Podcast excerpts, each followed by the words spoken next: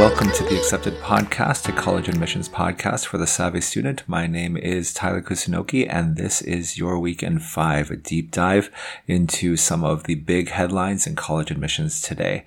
But as always, if you like what you're hearing, please feel free to subscribe to us on Spotify, Apple Podcasts, or your platform of choice. Also, please do follow us and hit the bell icon for notifications to stay up to date. So let's get going. A couple big things that have happened this week. August 1st of every year marks the rollover of the common application.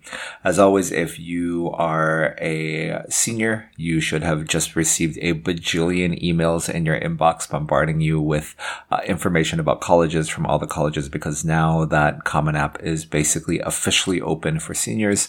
Now is the time to get started. So what does this mean? This means that the university specific information that you wanted to start to input, whether that be your supplementals or the specific major you want to pursue at a particular school, all of that stuff you can start to input now. Up until August 1st, the general information made sense to do.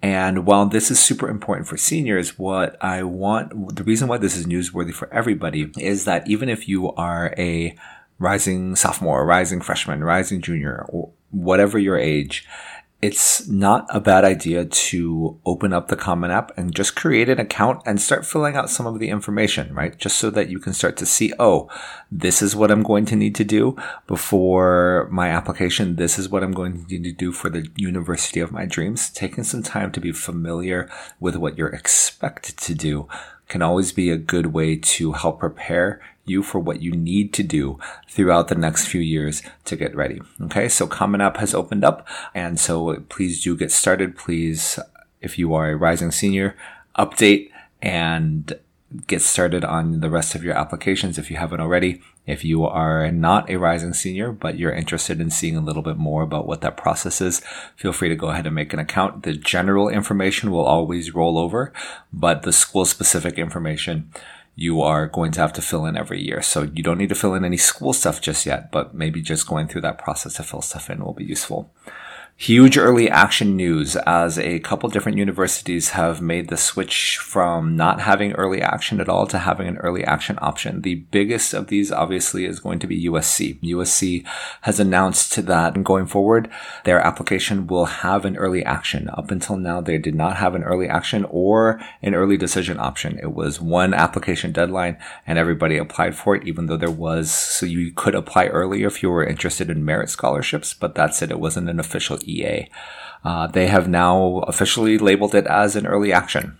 Uh, which means that you will apply early. Um, you will also hear back early and you will need to utilize that if you want to be considered for merit scholarships. So for those students who are considering USC, it makes sense to look into the early action option and maybe try to look to get your applications done a little bit sooner. So that's going to be due November 1. So taking some time to look into that will be worth your while, I believe, just because a lot of different universities are starting to add this as an option. So just be paying attention to that because as schools start to reconsider how they are accepting students, a lot more students are going to, a lot more schools are going to start trying to introduce more flexible options to get as many students in as possible, right? The other school that has introduced this lately has been Clemson there, and there are a few other schools that we are looking into that haven't fully updated their admissions processes yet, but expect a few more schools to explore the full gamut of options, right? On the other hand, you have schools that are going to be mo- going to back the direction of more limited. So Caltech is now restricted early action only, which is one of the more restrictive application processes.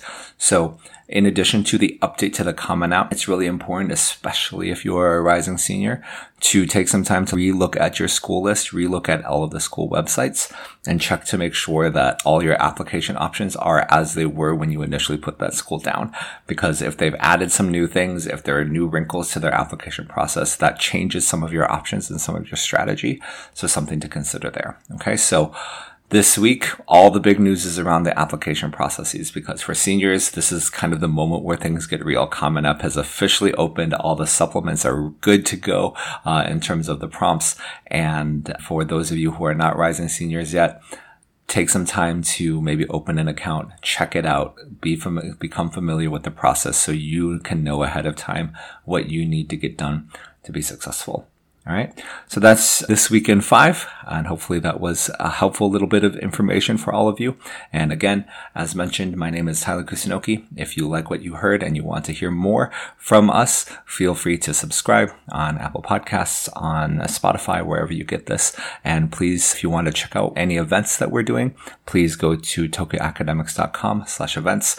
I am hosting a college talk on the Why This School supplements on the last week of August. Okay, so do check that out for more information and feel free to sign up and come and just we can talk about those next steps in your process. All right, so thank you all. This has been your week in five. And remember, the key to getting in is getting ready. Thank you.